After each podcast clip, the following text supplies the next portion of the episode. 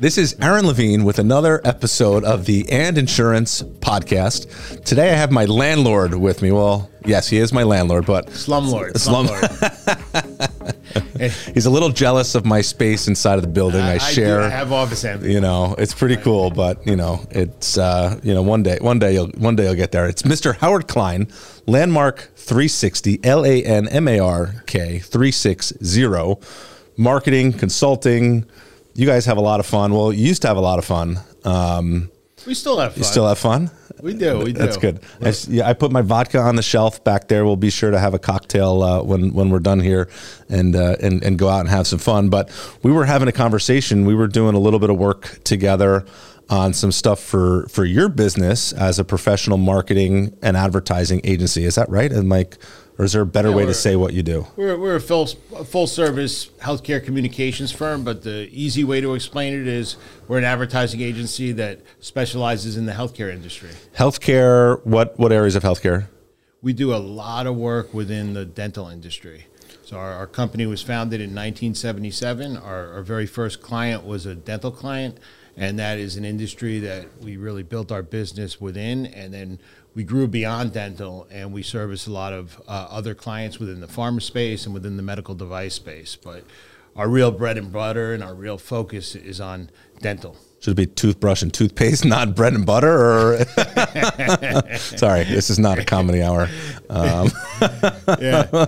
So, uh, you know, like talking about like toothbrush and toothpaste. So we work with clients like Colgate. We work with clients like Philips, and we will work to get their toothpaste. We will work to get their toothbrushes. Um, we do a lot of work with Arm and Hammer. We work to get dental professionals to recommend their products to their patients. so you're not on the consumer side of the platform. You're more on the professional side, right? There's two different. Right, yeah, we drive professional recommendations. So how's the marketing and advertising different between professional, you know, direct to? uh, Is it you know D two B or is it B two B or is it B two C? Like it's it's most comparable to B two B, but sometimes we'll say direct to professional. okay, Um, you know, we'll we'll refer to the professionals as HCPs, healthcare professionals. Uh, we'll refer to the dental professionals as DPs, dental professionals. And uh, what's what's probably most different about what we do in, re- in in relation to say direct to consumer is just about every claim that we make has to be justified. Okay. It's got to be justified and sub- substantiated with clinical data. So if you, you know, buy a product that uh, is on the shelf in the oral care aisle and it claims to reduce plaque 10% more than other brushes, we need to be sure that there's clinicals to back up that claim. We can't just say that. so you're reduces plaque by marketing 10%. to New Jersey Dental Association, right? The dentist of, so to speak. Sure, sure. and you're using data, right, along with other information to get the dentist to then recommend and refer out products, right? So a professional record, you're use, you're being hired to get the professionals to make professional recommendations to the consumers instead of using the go to the shopping shelves and figure it out on my own.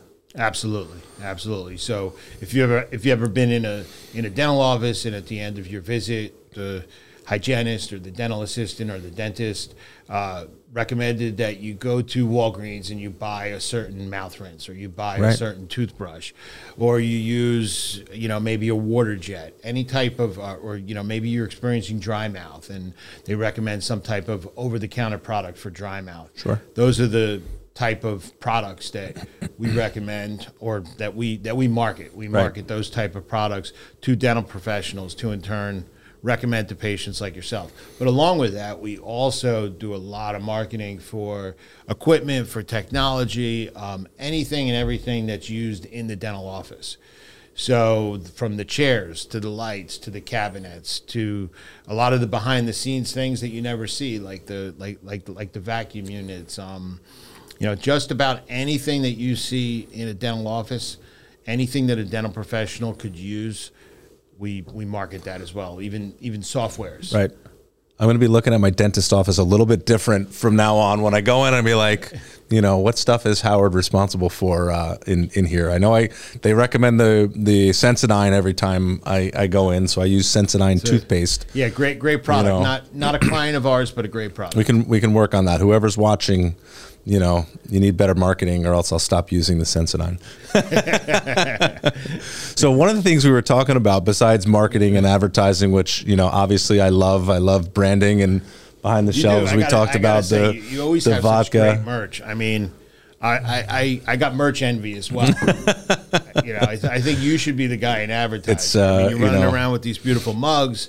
Um, I haven't given away toothbrushes the yet. hoodie, We might have to try it. last year from you. You got the hoodie, and you- know maybe there was one of these Yes, too. yes. I decided So to dress a little casual soft. today. These are nice. You know, insurance is what it is. Like we sell, and it's not sexy, so we figure out a way to keep our our brand awareness out there and keep our friends and family and clients, you know, well informed. And just hey, when you need us, we're we're here. So that's all that we do. And we did a a. a product launch a couple of weeks ago for some of our referral partners in the real estate space, um, where we did our own branded vodka that's on the back shelf there. Thank you to Long Branch Distillery for coordinating that. I don't know if that I don't know if I'm supposed to say that live um, out here on YouTube and in the podcast world, but hey, it is it is what it is. But we were able to give away 72 bottles of vodka Wow, that fantastic. night, you know, to to some of our partners. Great And place, Long Branch Distillery. So much fun. Have you thrown Yeah. a party there yet? Uh, a friend of mine actually has a, a jazz trio. Okay. and uh, he played there, and it was a it was a really good night. It's a great spot. We took the kids there a couple of Fridays ago. Um, after dinner, we went to Tuzio's for dinner. And then from Tuzio's, we went over to the distillery. The adults had some drinks. The kids ran amok in the back over there.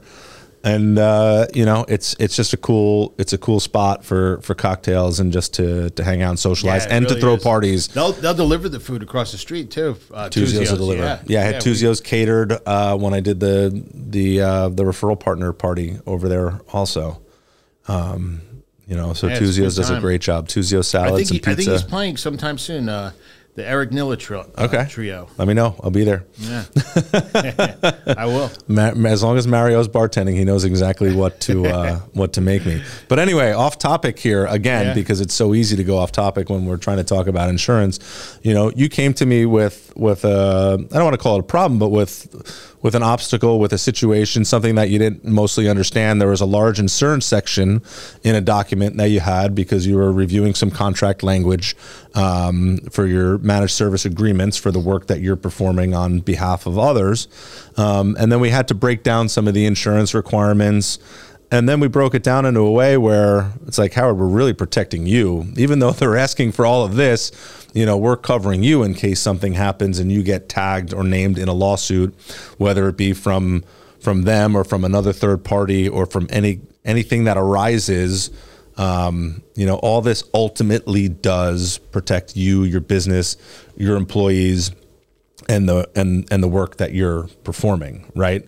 Right. And you know that's the conversation that we had, and you want to be like, oh, let's bring it up and let's talk about it on a podcast, and we're finally getting to to do that.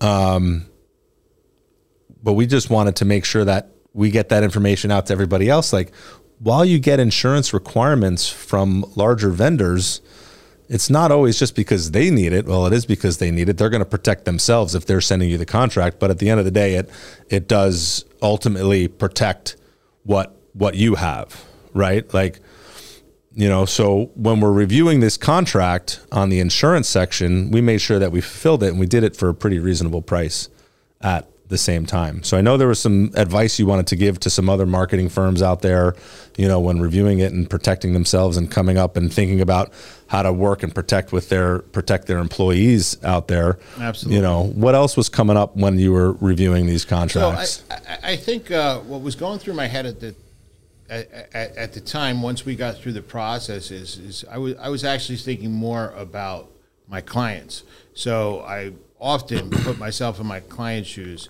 Right. um, when when working to do whatever it is we're doing for them, and you know there, there's a good number of our larger clients that definitely um, require MSAs, master service agreements, and just about every one of those MSAs has some level of insurance requirements Sure. within it.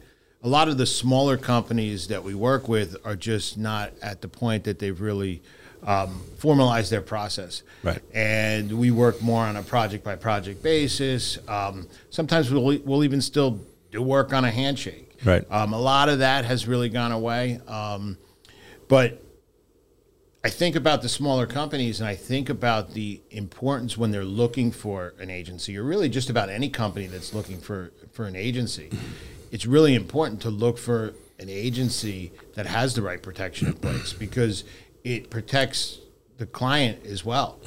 And uh, I really urge now all of my clients when they come on to put an MSA in place. Right. And along with having the MSA in place, when they're when they're looking for an agency, to look for agencies that took the right step to get the right protection in place for them. Um, you know, especially today when we look at things like uh, cybercrime.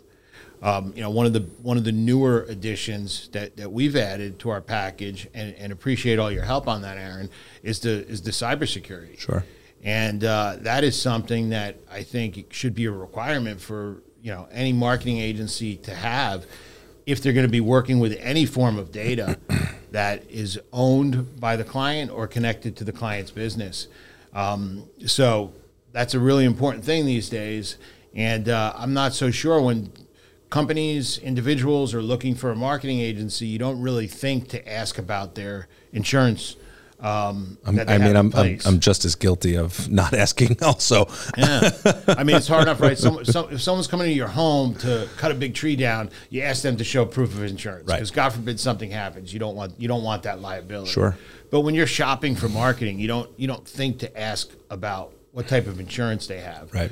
But uh, if they're going to be handling your data, I think it's it's something really important, and you could probably uh, you know talk better than I can about the protection that's put in place, not just for the agency, but for the for the client as well, and why a company would require an agency like Lanmark 360 to have cybersecurity. So there's a statistic in a in a webinar that I was in last week from the Travelers. Um, I think the 2020, the number of ransomware attacks in 2020 was somewhere like 30 million or something like that. wow. 300 something. It was it was a, a ridiculous. Maybe it was 300 million. Um, it's incredible the amount of ransomware attacks that are occurring today, right? So imagine you have 25 employees. You're all connected in some way, shape, or form to a network. Well, one one of your computers gets infected. One of your employees has an issue. Takes your whole system down. Then what do you do? Uh, Colgate, yeah, we can't work for you for another two months till we figure out how to get our computers up and running and figure out how to go back to work again. Bye. you know, they're gone, right? So you're working for, you have large corporations that you're contracted with, but anybody that's working with a small service provider, if my accountant doesn't have a cyber policy or doesn't have cyber security in place in order to then have a cyber insurance on top of that, and there's a breach at the accounting office, right? You expect your accountant's going to have a cyber policy, right, to protect your data because they have all my tax returns for the last God knows how many years. They, I don't have them. They have them. I mean, I should have them somewhere um, right? So if he has an issue, how's he going to be able to afford to get back up and running? And what happens to all my data? Where are my tax returns? Who's going to get them for me? Right? It'd be his responsibility to then be able to get that information and then cover his own butt. The insurance is going to pay to get him back up and running again. But if his, his office goes down April 1st with an April 15th deadline, he's in big trouble. So anybody providing a service is at major risk when it comes to, to cyber related and, stuff. And, and what about actual like fraud? You know, some you know someone hacks into the system, Fraud. and then steals credit card information, Extortion. social security numbers, and um, what what type of protection is offered then? there's all you know credit card any any restaurant right we're all connected to the internet if there's a way for a hacker to get in and shut your network down nobody knows how to get a ticket out and write an order up to bring it to the kitchen and hope that they can make your food you know and then and then get it back out again it's going to sh- it'll cripple the entire operation until things can get back up and up and running again so restaurants are at high risk anybody taking credit cards is at a risk any service provider is at significant risk you know what if there's an issue at you know, your client, that trickles down to you. And because of their actions, something that happened with them that wasn't even your fault, you have a breach that affects you for your other clients, right? You have a loss of business there. You have a major issue that needs to be controlled. So the cyber stuff is just totally bonkers. And for any business owner that's not thinking about it, here I am. I'm like gripping the table. I'm just like, like let's get after it. Like, you know, it's just if I had to choose between a fire policy and a cyber policy for a business owner, I'm like, take the cyber. You're more likely to have a cyber crime What- occur What's than your recommended minimum that a, a company should have? a million dollars is a standard for small businesses, but um, I saw one recently that came down from J.P. Morgan for another client of ours that was twenty-five million dollars in cyber Wow. coverage. That makes sense in the in the financial. The problem with that is you can't get $25 million of cyber coverage unless you're a big enough company. So the small business trying to work with the big business is now boxed out because your financials don't support you purchasing $25 million of coverage because you can't afford the premium and your business just isn't built to support a $25 million claim if something were to happen on that grand scale. So it, it gets bad when you get into those higher limits because you have to have a significant business and a track record to be able to put 25 million of limit on the table because guess what if you have that breach JP Morgan's coming for that 25 million and they're not going to back down until they get it right and that small company isn't set up to support you Is know there- that kind of that kind of issue of uh, like buying groups within the insurance industry where you know multiple small businesses could get together and and co-op buy some type of protection? It's a great idea. Um, not on the cyberspace. I've seen it on the property side, but not in the cyber side. But that would be pretty cool. But then everybody's sharing The risk. the risk, and I think the risk is way too high. yeah, that's You know, when you have a building and a building, your risk for fire is kind of the same. You know, if you're both built in 1980 and you're both housing the same type of business, well, your risk is the same. But business A to business B is not the same when it comes to you know being a part of part of the risk pool right. right? So when it comes to managing, you know, your network now, do you you outsource your security people, right? Shout out to Randy. He's still using Randy.